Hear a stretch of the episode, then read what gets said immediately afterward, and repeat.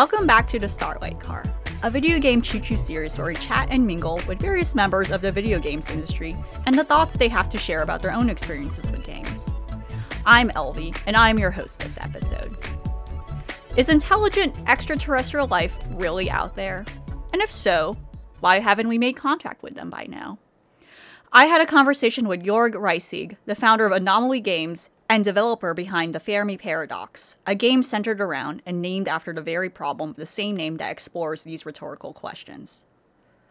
Jorg talks about his experiences in the AAA games industry and what it was like pivoting to independent games development. He talks about the Fermi Paradox's attempts in doing something unique compared to other sci fi and 4X games. In addition, that it will hopefully offer players something both fun and informative about the social issues that are relevant to our own Earth. If you like what you hear here in the Starlight Car, check out videogamechoochoo.com for other content like this and more. You can also consider becoming a patron to help support our work at patreon.com slash VGCC. Sit back, relax, and enjoy the ride. So, yeah, tell me about yourself. Tell me about the game. Um, what are your sources of inspiration for the Fermi Paradox? And how did you get involved with games development? Okay, that's a lot of questions. um, okay, I'm Jörg. Uh, I'm an indie game developer from Berlin. Um, I'm part of Anomaly Games, which is a tiny uh, indie game dev team also in Berlin. Um, and we're making the Fermi Paradox. Uh, the Fermi Paradox is something we call a narrative strategy game, and it's a wild genre mix of a civilization kind of builder, uh, choose your own adventure type of game, a god game, but in space. Um, and uh, I always like say it's kind of a casual Stellaris um, because you like don't play 100 hours for a single session, but like a session is quickly finished after five five or 10 hours. So it's much more casual and accessible. And for people who, I don't know, don't have so much time. Mm-hmm. Um, and it's also something called like, it's more like a storytelling generator than a hardcore management or strategy game. Mm-hmm. Um, yeah. So, um, and how did I go into games game development? I uh, I'm in the German game industry for a long time, 15 years, 16 years, something like this. Uh, I studied computer science, didn't finish computer science, uh, went to the first kind of game programming school that was established in, in Germany and in Berlin, and uh, was also the first like um, student who uh, first uh, year that actually finished game programming there, uh, and then I started in small German um, game studios. Made a lot of weird little German games that probably not so many people know. Uh, there's Desperados 2, there is Drakensang, a German RPG and I then I started working at Yager. Uh, I was always a programmer there. Uh, and at Yager, uh, I became part of the AI team for Spec Ops: The Line, and that was like a huge part. At least five years or so, mm-hmm. we worked on Spec Ops: The Line, um, and that was like a very interesting experience and very very interesting to not just make a normal video game where you run around and shoot stuff, but also a game that was for a couple of people quite thought provoking and tried to break some boundaries in, in the game genre. Uh, and after that, it was hard to just go back to, I don't know, do mobile games or s- multiplayer shooters or whatever so I stuck around as a game designer, a bit in the industry, but at some point I decided I want to do my own thing, became a freelancer, and then founded this tiny company and walked around for a couple of years to get funding for the Fermi Paradox, and then we got funding, and then we started making the Fermi Paradox. And now we are in early access uh, since nine months or so, and yeah, still knee deep in in, de- in development. Great, yeah, and that's like an impressive span of a career you have, like working on different things, and then you know something shifted when you were on spec ops line thinking about like oh here's now a game that is not very conventional it's not just about you know like there it's trying to do something different especially when it comes to like a challenging story you know it may be controversial in a way too uh you know and trying to like tackle different you know themes that probably weren't explored in games or like mm-hmm. uh, probably not explored but like more like not commonly explored still in like a way like yeah. especially not in a military shooter. Oh yeah, absolutely, that, absolutely. I, I, think that was the the main thing. This like, there's a military shooter, and everybody knows what military shooters right. are, and suddenly we are in a heart of darkness, the right. apocalypse now, and it it was it, was interesting, not um and just also like the development how it how it came to be. Uh, that was a really interesting experience. But also, I'm glad I'm not in AAA anymore and do my own thing. And but can like try to say, okay, can I can I do something interesting with this like civilization building game genre with the sci-fi strategy games genre? So a little bit of this uh, mm-hmm. is is is in the Fermi Paradox. Right right right it sounds like you know there are a lot of parts you just didn't mm-hmm. enjoy like honestly mm-hmm. when you worked at that part you know like in the triple a right and then now you mm-hmm. have this opportunity or you know taking a risk to like do something more independently to do what you mm-hmm. want to do but also taking away maybe like some of the positive things you learned right so mm-hmm. what ultimately led to the you know like the creation of Fermi paradox specifically like why this topic in particular to you like you know you were explaining how you know this is kind of like mm-hmm. a casual stellaris yeah. and it's this is very different from like other typical 4x you know sci-fi you know again mm-hmm. like civilization games where you're like expanding an empire or you're trying to like grow and travel in this universe and trying to build more and in this case you know for me i'm going to you know explain you know the the theory around the Fermi paradox which essentially is the question over like you know, if there is intelligent extraterrestrial life out there in space, like why haven't they why haven't human why hasn't humankind made contact yet? You know, and it's it's like it's like tackling these two different it's it's, it's essentially just a theory right that, you know it's called a paradox mm-hmm. right yeah. um and your game explores that notion whereas like something like stellaris you already have like an established yep. an established like uh, lore, you have established like aliens. Aliens are real, uh, and then yep. you know civilizations are cooperating. And in this case, like, why did you decide to do a game with this idea? Um, so uh, a bit was that when I was working at Yager, I was a game designer at Dreadnought. Uh, and I was like more in the bit department of doing campaigns and story and world building. And we delved quite deep into science fiction back then, but in the end, the game itself was pure multiplayer shooter.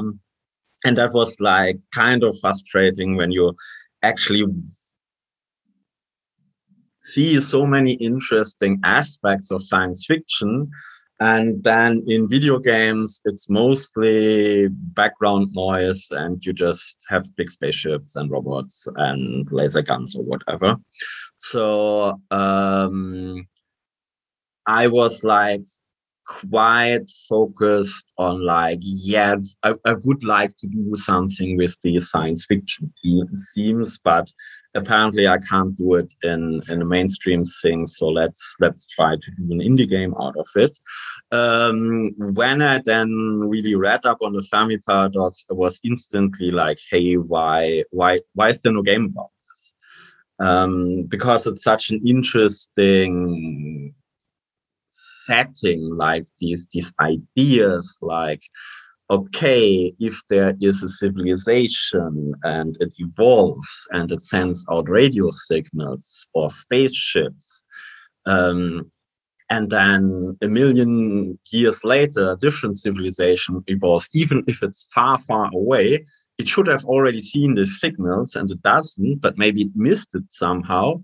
And uh, basically, that was like the first prototype, like having like faraway planets sending out radio signals. And after a thousand years, um, you have to be in the right state and the right civilization. Your civilization can't be already destroyed. It has to be able to receive signals, uh, but also can't be stuck in the Stone Age to get these get these radio signals.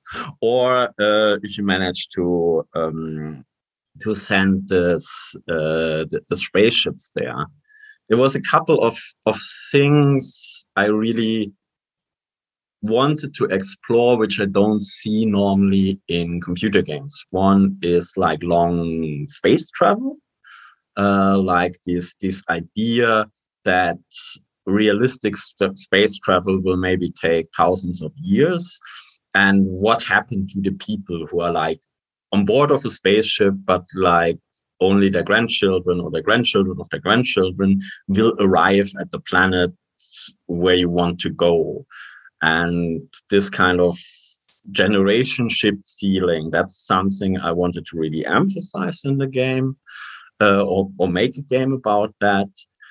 Um, and then this like idea of you have civilizations far apart and they don't know each other but you can observe both. And then one dies out and the other one still is not sure if there's actually life in the universe like and then at some point they manage to build a spaceship and find this planet and they're already dead and then they only find ruins and this is like there's some part some part of tragedy uh, in this that is a bit melancholic that i wanted to kind of emphasize mm-hmm. in, in, the game mm-hmm. um, and then uh, the last idea i always had is like what if you take a traditional 4X game and put the rules on its head?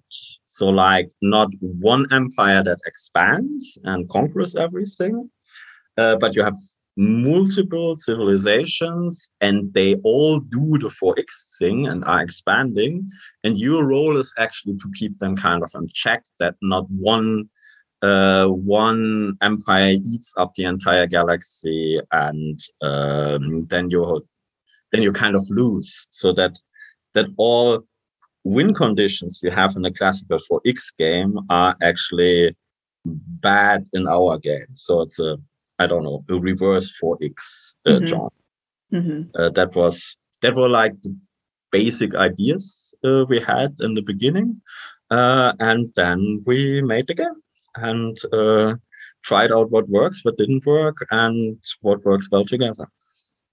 Yeah, yeah, it's it's really interesting, and I agree. Like, I can't think of like utter sci-fi video games specifically. I feel like in movies and and and uh, mm. television that this idea has been explored over like mm. the idea of like light year distance and like the ramifications of like traveling in space and like how distance and time like is related to that and video games i can't think like immediately you know coming to mind. Like you know when i think of sci-fi games i think of something like mass effect like um, mm-hmm. dead space you know like those like very action based very and then yeah you have the 4x games like stellaris which like as you were describing are pretty much you know they they're following like a very specific archetype already. It is about expanding. It is about like interacting with these different civilizations. But in this case this is a game where it's not quite synchronized like it's actually difficult and it, it demonstrates and like is trying to follow like these basic physics and mathematical principles of like actually there's going to be a lot of obstacles in terms of how these civilizations can reach each other there's going to be one civilization that is not advanced in technology at all and so of mm-hmm. course there's going to be no way that means of contact is is, is going to be made right and yeah i yeah that's a very interesting unique idea that i, I think is not thought about a lot and the game yeah yeah yeah mm-hmm. also i wanted to have like power imbalances in the game mm-hmm. actually so mm-hmm. in a in a traditional 4x game you have like i don't know 10 civilizations they all have the same starting conditions and then they evolve differently right right and here we actually break this instantly so you can have like one civilization that already evolved to like a high sci-fi, faster than light travel age, and then we have a Stone Age mm-hmm. civilization just popping up, mm-hmm. and your goal is to bring them all uh, through to the end of the game. Right. And if your high tech uh, civilization is not ethical enough and sends a spaceship to the Stone Age civilization, and they think, oh, maybe I don't know, they are tasty or whatever, and start them. Or uh, so this like because you can then also ex all these sci-fi colonization games always have like kind of problematic issues. Mm-hmm. But if you like play both sides of the conflict, uh, suddenly the the whole perspective of the player is different because mm-hmm. um, you you spend a lot of time to uh, I don't know raise these civilizations, and when they finally meet, uh, maybe I don't know, the humans are your favorites or whatever, but you still like are attached to the little um, space fish or so. And then you really want that they resolve things peacefully. So. Uh, and in a more i don't know militaristic game or so you don't care that much and um, think it's just okay let's conquer this let's conquer this and in in this kind of god game thing where you suddenly where suddenly conflict is most of the time rather bad than useful uh, all the things you normally do in a strategy game are a bit uh, yeah reversed because like in the Fermi paradox, you can research a lot of military stuff and uh, it's always it's most of the time a bad thing because it's like oh no why do you build nuclear bombs? I don't you don't need that. Um, right. right and, but they do it and mm-hmm. Like have to hand, have to deal with this you do you spend like points that to prevent that or you say like yeah a couple of nuclear bombs that will survive um, or not. Uh, and that is kind of the, the, the core idea of, uh, um, yeah, uh, making this weird galactic gardening game. Uh, galactic to... gardening game. That's like a great way to describe it. Yeah, yeah, because yeah, yeah, like and yeah, you you know, as you were explaining, like it's mm-hmm. less about competing, making these different worlds mm-hmm. compete, you know, I immediately think of civilization like when I, you know, used to play it more often. But like, yeah, there's winning states, like especially if you mm-hmm. play it in a multiplayer way, or you're, you know, just competing with the artificial intelligence, mm-hmm. AI. You're you want to win. You want to be yeah. like, oh, I, I, I, I accrued the most profit. I like literally won the war, like most, yeah. you know, like stuff like that. Or I expanded the most territory. In this case, this is really about like trying to unify and find like a meeting point for all these different worlds that end up generating and developing over time. And right, the difficulty is that they're all at different stages of like technological levels and like mm-hmm. different different types of societies. Mm-hmm. Like one society mm-hmm. has fallen into like disarray and total mm-hmm. dystopia mm-hmm. and like the population's dwindling, right? But then mm-hmm. meanwhile, another place is like mm-hmm. very utopic. They're fine. but then meanwhile, but then there's like a risk too. Like if you're trying to like you know develop them further like is are they are you gonna like push them to the edge of being bad you know mm-hmm. like a bad society like a, a well like an underdeveloped you know um and i it, it it's it, yeah it's very interesting how it's like trying to be more of a unifying thing you know and not like mm-hmm. okay i'm not trying to like conquer uh, i'm yeah. trying to unify i'm actually trying to like make these uh different um civilizations meet Mm-hmm. Um, I guess to like connect to this, you know, and to kind of mm-hmm. like, you know, as we're referencing these questions, uh, um, I think I do want to actually talk about like specifically how humans are depicted in this game, how humankind's depicted, which is very interesting because, you know, like humans are like the cipher and avatar for like mm-hmm. pretty much like all vid- uh, most video games. You're playing a human, you you know, sure. you're playing some sort of character that is humanoid, and that's mm-hmm. across media. That's how we relate to the story mm-hmm. we're watching, right? And engaging it. It's a human. Mm-hmm. Um, I I am curious as to like what was the process behind the development of the different alien races, the different mm-hmm. civilizations. And as I, I noted here, like in regards to the depiction of humanity, was there a particular reason that you wanted humanity to start off um, with our contemporary time period, like present day, and mm-hmm. and then and then why you know because you know throughout the game there's like you're also drawing and referencing quotes from real people like you know yeah. throughout it's scattered throughout the game and um it's very apparent that this is present day um like um, yeah and yeah I, I would like to hear your thoughts if you want to start yeah. on that so um two things one uh we have the full game out uh, mm-hmm. and we have the demo okay and if you play the demo, you play a little bit of different scenario because we throw you the game starts really slow in the beginning mm-hmm. because you have basically a couple of Stone Age civilizations mm-hmm. On faraway corners in the galaxy, and they have no way to. They don't even know what other planets are. Right. Uh, so they look at the stars and think whatever what they are. Um, so that was not like not a good point for a, a demo. So we thought of a very specific scenario. And the specific scenario is we have humanity in our current age. Mm-hmm. Um, okay, and the.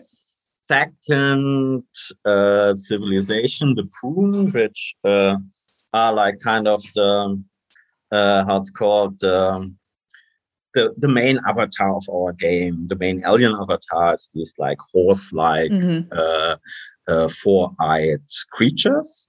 And uh, the Prune are quite advanced.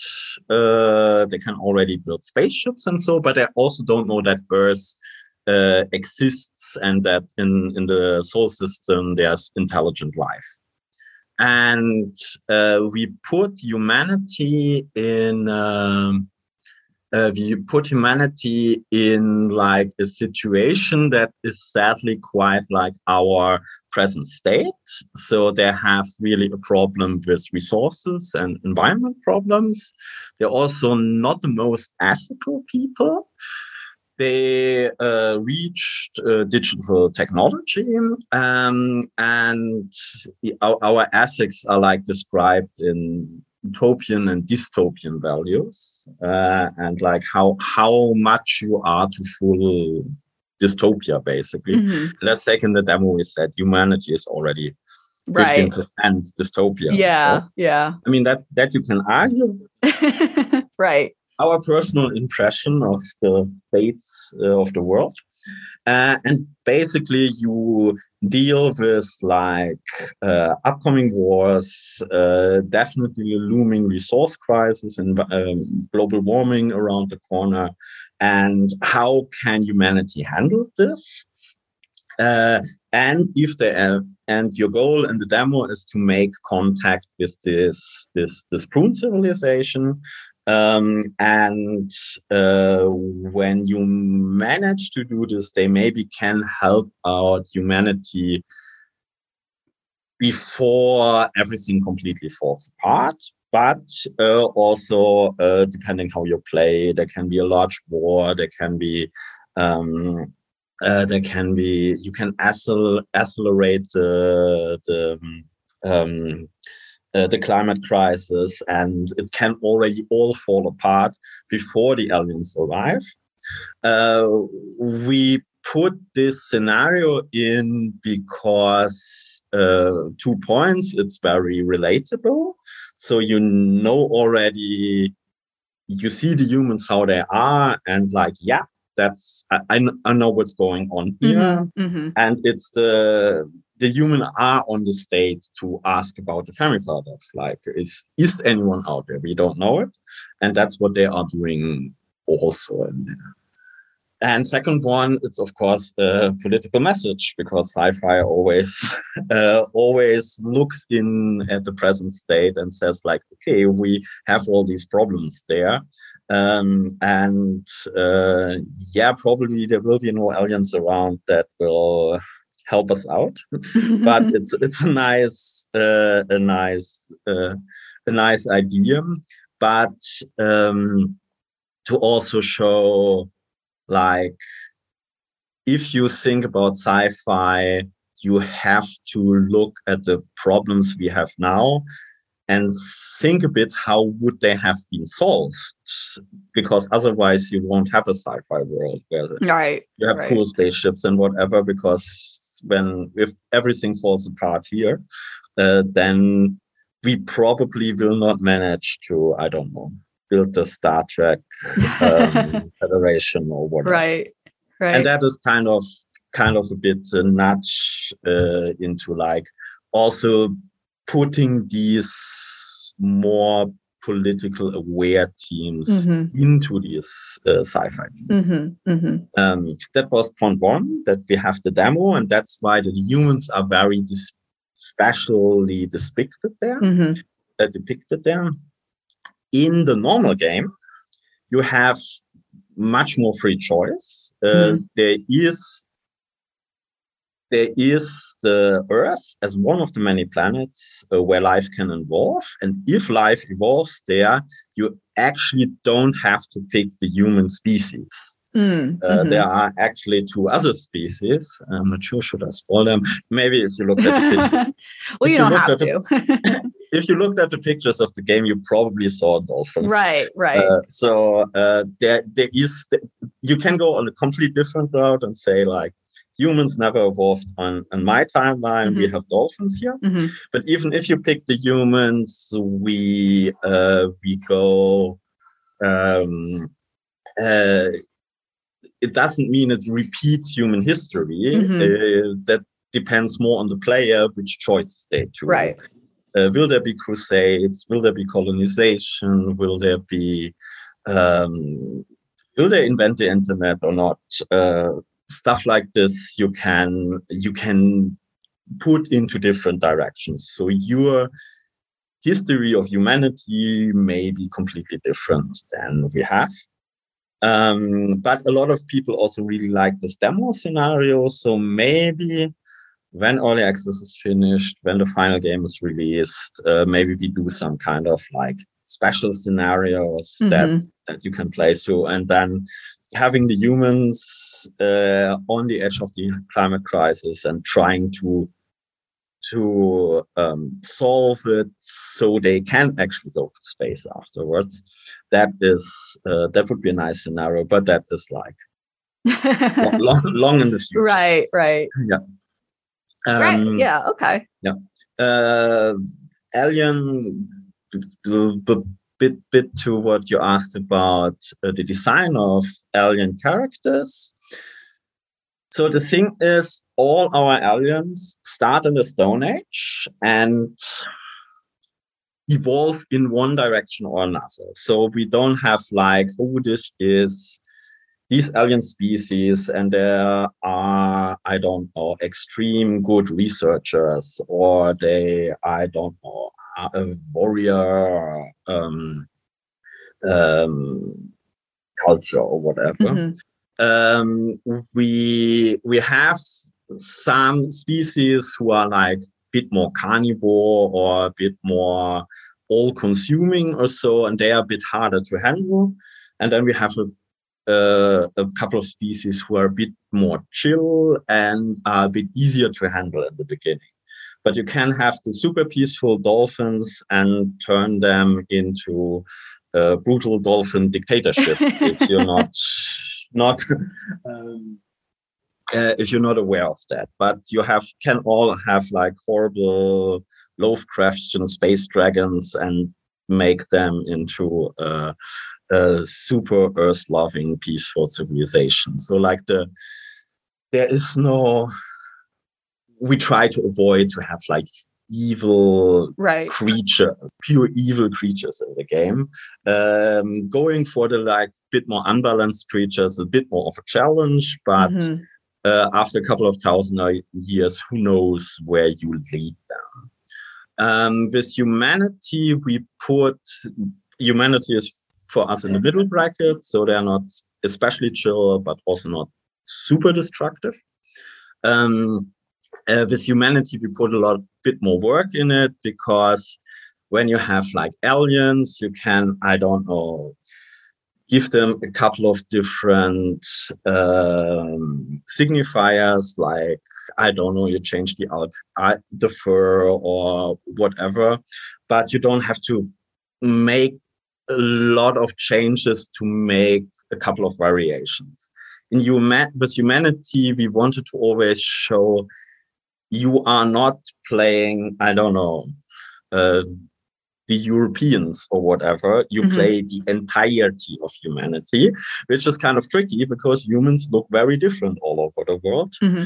So in the end, we decided to create four different um, human avatars.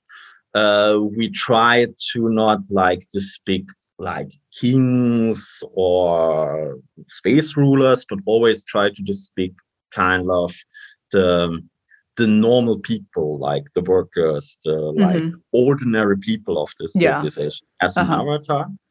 Um, and in the Stone Age, they are kind of they, they all have kind of neutral uh, hairstyles. They're kind of, they are quite nude. You don't see much clothing. Then we have like some pre-industrial clothing where we looked at a couple of different cultures and just picked one that uh, that works kind of with that and as soon as you go into the industrial age, the clothing becomes similar because, like we say now, the uh, now a more of a world global culture uh, starts. And as soon as you're in the sci-fi age, you just all have the same spacesuits and so, and you just see the, different kinds of humans.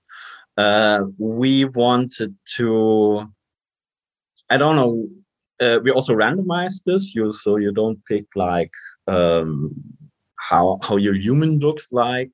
Um, and we just change the avatar if uh, you build human settlement on a different planet because then we want the player to instantly see okay this is like now the humans in alpha centauri or these are the humans that are still on earth.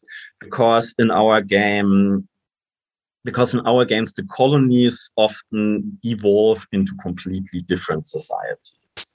And that was that was another thing i actually wanted to put uh, in the game that normally in these kind of space management space strategy mm-hmm. games yeah. all colonies are kind of the same thing maybe there's a special event or you have a civil war where the faction goes away or so but normally uh, you have like some kind of possibility to communicate with each other so every one of your your planets you can directly control and we say the the main point of the fermi paradox is there is no instant communication uh, so the people who are 100 light years away from you from earth uh, will become and grow up on a completely different planet uh, will evolve into something very very different than the original mother planet society mm-hmm. Mm-hmm. and that is that is something we play with that they that um yeah you you become like it becomes their own little civilization up there yeah Great. Um, yeah. Yeah. That clarifies a lot. Yeah. Okay. that clarifies a lot. Um, you know, firstly, yeah, thank you for clarifying on the human, mm. the human, like, you know, like the reasoning behind humans. And that makes a lot of sense, especially from a marketing standpoint. Mm. You know, like I think a lot too about like, you know, what do you put out in the demo version of your game? Like what what do you want to represent? You yeah. know, what do you want to use yeah. to represent? And that makes a lot of sense. And it's interesting that you mentioned like a lot of people actually liked the scenario in the demo. So you know we'll yeah. see if you decide to make that like a separate thing in the full game right um in, in regards the, to the representation of humans as it is in present day and even the four humans that we have are mostly female or some kind of mm-hmm. femme androgen mm-hmm. uh, character because uh, we when we look at games there are a lot of like especially in sci-fi, a lot of male representation, mm-hmm. primary, and then you have at some point some female characters. Mm-hmm. And we said, okay, um, let's let's just go more in that direction. Also, um, try to have like not so many traditional white characters also in our background arts because mm-hmm. we always wanted to show this is not like space white America going mm-hmm. somewhere or right. Um, like you have often in these kind of games. Mm-hmm. Um, and try to get the opposite way around because uh, basically uh, the name is named about after Enrico Fermi, which was already white dude. So mm-hmm. we have that covered. we have that covered. So in the graphics, we go in the in the in the other direction. Right. So, all right, yeah. and that's refreshing, and especially when you describe the approach to like the different alien races as well. Like it's clear that um you and your team are trying to like research and look at different ways as to how to depict hmm. imagery and visuals like oh you know like in regards to like the human avatars for instance like oh yeah like because we don't want to use one image to represent all of humanity which is not yeah. fair right there's different culture you know this is this is meant to represent the whole world of different mm-hmm. cultures yeah. different appearances so you know be settling on like oh there's going to be different avatars for one but for sure also the direction of like maybe where yeah and again sci-fi where there's still unfortunately like a default to a specific type of person mm-hmm, which is like yes. a white a white man um as like a hero as the the center the avatar again like the cipher um it is it, it is it is very like distinct and significant for mm-hmm. to you know in a piece of media to create that to choose like a different direction I, I think that like I, I think that helps like break a lot of like barriers in a lot of ways you know as like as like as like maybe that's like too severe of like like language to use or like too like but like too strong but like in a lot of ways that does like a lot of things you know mm-hmm. and it shows like oh whoever's playing this to does not have to like think about like or like box like their perspective like how to play a sci-fi game or like what a sci-fi game looks like too mm. um and that's refreshing that's refreshing that's like very commendable um in in terms of like I guess now to talk about like I think the overall mm-hmm. challenges um, in mm-hmm. making this game, and you know it's in early access right now. Um, and I guess maybe this will also like probably tap into like when you first you know mm-hmm. like going back oh, you know further a bit like going like yep. when you first started freelancing and then you had this idea for a game like can you talk about some of like the challenges and how how like how like how did you know basically how did you do things? That's really what it is. And with the game early access right now so it's like open to like criticism and feedback like how mm how do you like go back and forth with like that process of like oh, okay here's a bug like you know you know just go into it in a very general way if you if you wish. Um lots of challenges of course. So right. uh, starting an indie game team is like who uh, a bold idea um to be fair, we in Germany are quite lucky because we just got uh, um, uh, federal mm-hmm. funding for uh, computer games, which right. is a bit like, like, movie funding, and we didn't have stuff like this before, or just on a on a local regional level. And uh, getting into this funding helps a lot. Mm-hmm. Also, being part of the game industry uh, German uh, game industry is also not super huge, so you know a lot of people. Mm-hmm. Connections uh, can yeah. get uh, can get good feedback. You find um, some teammates, t- team members quite quickly. Um, so we had like for such a for making such a weird game a good starting position of course, this is not like the kind of game where you just go to a publisher and say, like, hey, look at this idea. right. um, and they say, hmm. we had a couple of indie publishers who were quite interested in it, but it didn't work out in the end. And then uh, we were lucky that we got uh, funding from Wings, which is a Swedish diversity funding who tries to support diverse teams uh, in the industry, and we fall into that category uh, because we have a couple of uh, female and non-binary team members. Um, and with that, we were able to get the big government funding, and uh, that was um, I mean, it's a lot of bureaucracy, which is mm-hmm. tough when you're not like I don't know manage companies before because I'm I went into indie games to I don't know program the game and right. make the game right. and yeah, and uh, someone else is running all of that and yeah, doing all that, and you, you then you um, start this team, and you see, oh, you are probably also the only person who do this because you can't afford to hire like a separate producer.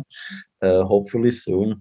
Um, and that is that is of course a lot of work and that is in end in fact for me the biggest challenge always to handle this like more soul draining bureaucracy work i just uh, i just finished today um, the the final report for the funding mm-hmm. it was thousands of pages right. um, but uh, I mean, it's free money from the government, so I should not complain. Um, but it's it's when you are in the middle of early access and you know there's like a lot of features you want to balance and a lot of bugs you can you want to fix and there's a new update that you want to do and you have like uh, already like a lot of ideas that you tease it kind of to your community and then like ah but you still have to do all these uh this busy work. That's tough. Um mm-hmm otherwise, also because I was working in the traditional games industry and did the crunches and everything, I was able to just say, we don't do that. Uh, we want to also, it was clear from the beginning that this game is not finished in a year and then you can just relax for a couple of months and do the next game so you it it doesn't make sense to power through this year and work mm-hmm. your ass off and work all weekends uh, you have to have like a good work life balance so you don't fall apart mm-hmm. um, um, because it takes a while to finish this game um, right. and that lesson that I already learned from uh, from big big uh, computer games teams, but also from friends from the indie game industry. So if I observe like good friends of mine working for years in a row, never going to vacation, always working in a game. Uh, it's uh, for us it was from the start really important that we have enough that we just have a normal job there and right. uh, even if it's our studio if it's our game uh, if it doesn't work out with the amount of work we put in then it doesn't work out. And not like yeah sometimes there's a weekend before a big update where i'm crunching myself but normally um, not doing this um, that worked out quite fine. So that was actually not a challenge in the sense right. that, um, but it was from the beginning always reminding ourselves to not work us to death. Right. From your own Which, experience and like yeah. everyone else on the team, from their like wanting the healthy work life balance that is still a problem. Yeah, it's still a problem throughout the industry. Yeah yeah, and back in the days, I could blame, blame my boss, but then I couldn't blame anybody except myself. Uh, right. Uh, so this is um, this worked out quite well. Uh, we did our launch or early access launch and the um, most of the development during the corona pandemic which for one thing was okay because there was nothing much else going on. So we didn't have like so much distraction i would say. But um but not be able to go like to game events to show your prototype right. to show a demo to get like the more tangible feedback. Um that was quite hard. Uh, I mean, we found workarounds, but sometimes it's just you get your laptop, especially in like cities like Berlin, where you have a like big indie game mm-hmm. development mm-hmm. scene, and you can just like go to some hangout and have a couple of beer with friends and like here mm-hmm. I build a new feature. Right. What do you think? um, and normally we have I'm I'm at Saftladen, which is like a co-working space for indie game developers and normally pre-pandemic the space was full with like a lot of different people and then just when you work you can grab someone and ask them questions about like what do you think about this menu or whatever and uh, that was hard that this was not so easy possible mm-hmm. um, because that is that's one of the big benefits when you're not an indie game developer in like a remote small town, but like where you have like a big scene. And uh, that was also a challenge, uh, also like going in early access and not be able to go to uh, Gamescom or whatever to like a big, uh, big industry event or to GDC, um, but um,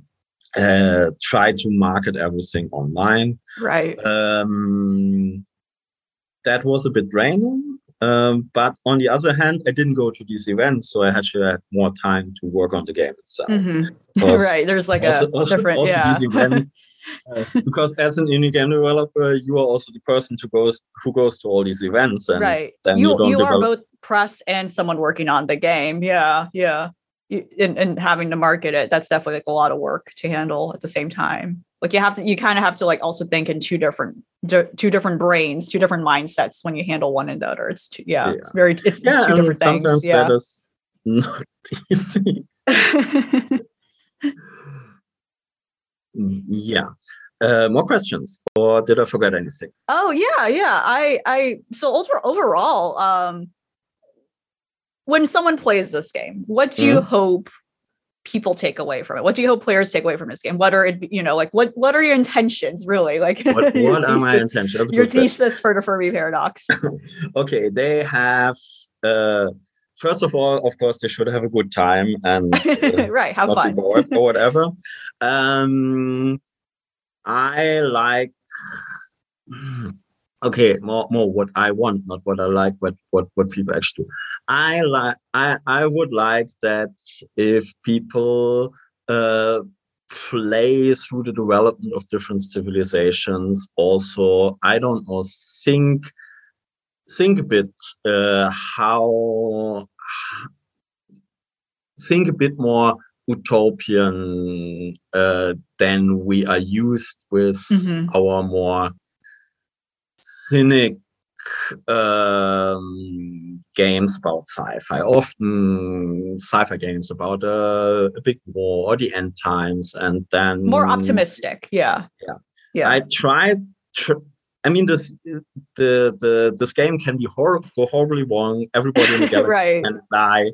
Everybody can die and not even make contact with anyone else. So they die and don't know that others existed. So it can be very tragic, but it doesn't have to be. And the idea of like the, the game mechanics themselves push you to make positive progressive societies. And I would like that people start thinking, how can we do that? Uh, and not rather like, um, yeah, maybe raise a bit awareness about that.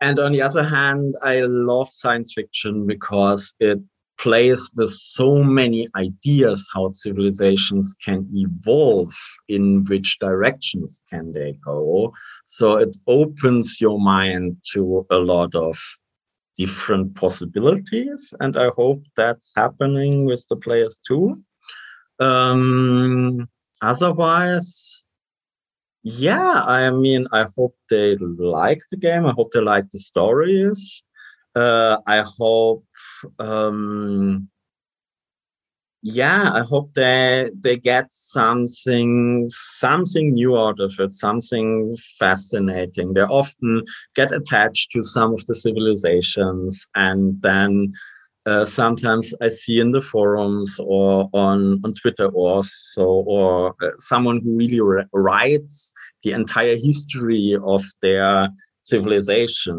and that's like nothing that was pre-scripted. That is something a mix of their decisions and some random events uh, and I really, really like that when yeah, they, I, I they developed an emotional connection, right, in a way you didn't yeah. expect. Yeah, yeah, and uh-huh. then they have this whole history of um, uh, cute space dolphins who had a tragedy and destroyed their home planet, but uh, one spaceship escaped to another planet without water, but they still managed to survive there somehow. That's Stuff incredible. Like uh, that is that is things that are that make me happy when I read mm-hmm. that. Mm-hmm. Uh, and I'm glad it worked out because in, in game development, you have like all these little modules and you have your idea how how you hope that this game can be experienced. But in the end, you have to put it out there and then wait and watch how how people react to it.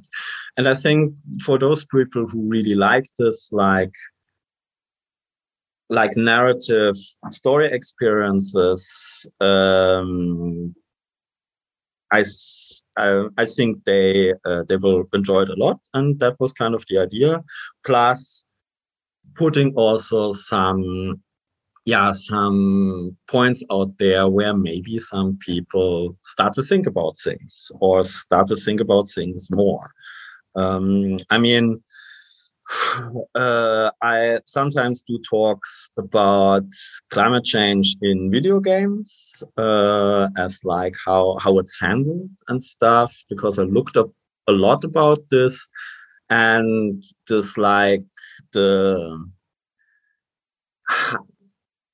how to how to handle resource consumption how to um, how to look at like consumerism, uh, that's like one big systemic point in the game. and it's not just about technology. So a lot, some of these games about climate change, like, yeah, let's just build a lot of uh, wind uh, energy things and that solves everything but in in our game it's also a bit a lot about like how can you actually prevent to waste all this energy to waste all these resources so you don't have such a tough impact on your environment and not just hoping for the super technology to evolve to save you mm-hmm. from that um, mm-hmm.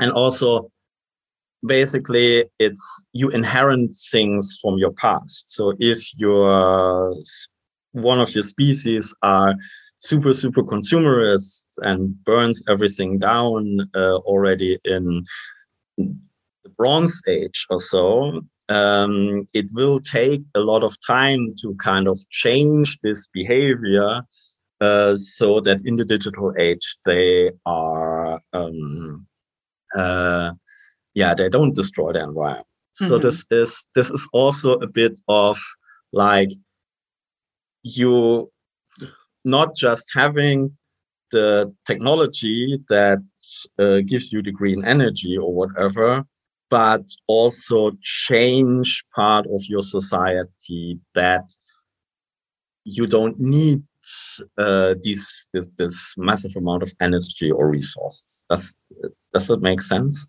Yeah, no, it does, and yeah, you you hope that you know, as you've seen already, which is great mm that, you know, like you hope people not only have like a great time playing the game and the feel of it, but, all, you know, and also taking away and kind of developing their own stories and ideas through it, but also to be potentially yeah, influenced to think more outside the box and have like a wider perspective, mm. especially mm on the different social issues that, you know, impact us today. Um, you know, like climate change as being an example and kind of expanding more upon um, just just our ideas of it like you know like you know like probably thinking more like in terms of like other solutions and like other ideas that probably no one has thought, thought about and in a way that does that, that that does go back to your intent on hoping that people see the future in a more optimistic way right in a more positive way especially in recent years that you know at least talking about video games we've seen there's been a lot of like post-apocalyptic dystopian games yeah. even outside that and I think we I, honestly I've been seeing and seeing more talks about games like this that try to see a more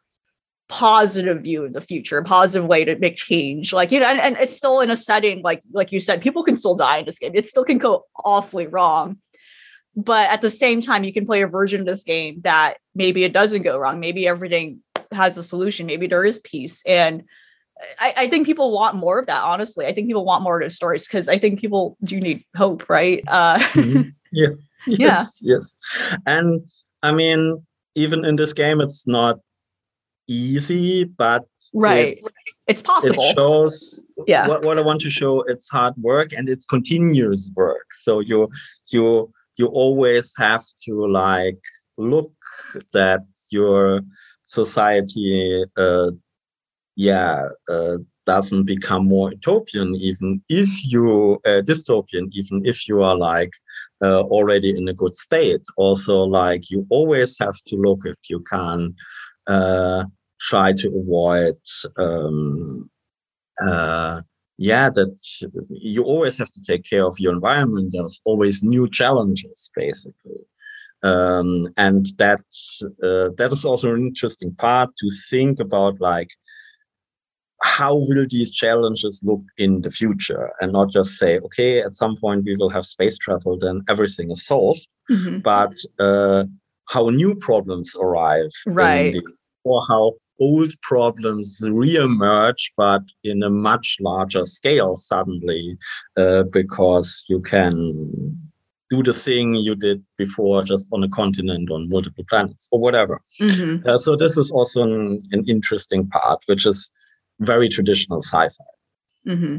Yeah, yeah. Basically, looking towards reality and then exploring how that you know, like in history of sci-fi, really it, it, it does look at reality logic and if it's so interesting looking at old sci-fi too and how it's predicted a lot of things and the technology yeah. and like how the world went but yeah and i think that's what makes the genre so interesting um and it's cool to see like something different being explored and what this game will ultimately be.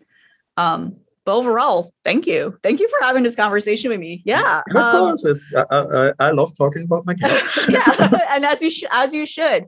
So mm-hmm. you know and like where where can where can listeners follow this game's updates? Like it's in early access right now as of this recording. Yeah, um, but you know where can they go? And and if there's anything else you would like to share feel free to share yeah. So it is in all access on steam on gog and on itch. Uh, you can get the game on all of these. You can also get the soundtrack there. The, there is uh, probably more discussion on the Steam forums, but the heart of our community is on our Discord server. There should be links to the Discords on all the uh, all the different store pages, but I can also send you the link if mm-hmm. you want to put it in an article or so. Mm-hmm. Um, there is recent discussion if it's like focusing everything on Discord is the best idea. Uh, so for more, I don't know, FAQs or um, uh, more overview, we will at some point do a wiki. It's always a bit tricky thing to do this during early access because you change every update a lot right. of things and then yeah, you have yeah. to change the wiki. But um, uh, that is something that's on our list for a while. For now, um, Discord is like our biggest uh, community hub we have like different channels where you can uh, make suggestions to the game you can give feedback if you have an idea for a narrative event if you want to ha- have a interesting quote in there um, um, but also like um, if you want to discuss uh, themes in the game um, discord is probably the best to go. Otherwise, I think we or probably I am most active on Twitter. So like there, there's always like on our Twitter channel a lot of like um, uh, instant communication. Uh, otherwise, we have all the things. We have a Facebook, we have a Twitch, we have uh, a YouTube channel but we don't do so much streaming ourselves. Um, we integrated a new um, a Twitch integration. So actually, uh, some streamers uh, use that to um, uh, let people vote on the different choices you can do in the game uh, on Twitch, which is kind of an interesting way to play the game. Uh, so you there are the you there are some streamers uh, doing stuff with the game but i think discord and twitter and the steam forums are the three most things where you can get information and uh, ask questions uh, and yeah that is do i have anything else to say uh, buy our game write, write our game, write a nice, uh, nice review on on Steam. That always helps like a lot. Um, we uh, there's always question for languages and ports. We will first finish the early access, and probably soon I will like give an overview how far we actually in our early access and how long we think it will take to finish it. But after early access, uh, we will reevaluate if we will make a Mac version, if we will make a Switch version, if we translate the game into different languages, because we have so much text, it will right. be a lot of work. But that is like the first questions that always come. Uh, you can also find uh, in the Discord and everywhere else a roadmap of what we actually want to still implement in early access. Uh, the game is playable. It has uh, multiple endings. Uh, I would say it's at least five hours of fun, but there's a lot of people who play it over and over again to check the different ways you can play the game. And we hope that um, when the game is finished, that you can have a lot of different playthroughs and find always new things, new stories. Awesome. Thank you. Okay, thank you for your time, and uh, yeah, I hope uh, uh, I hope this was interesting. it, it definitely was. It definitely was.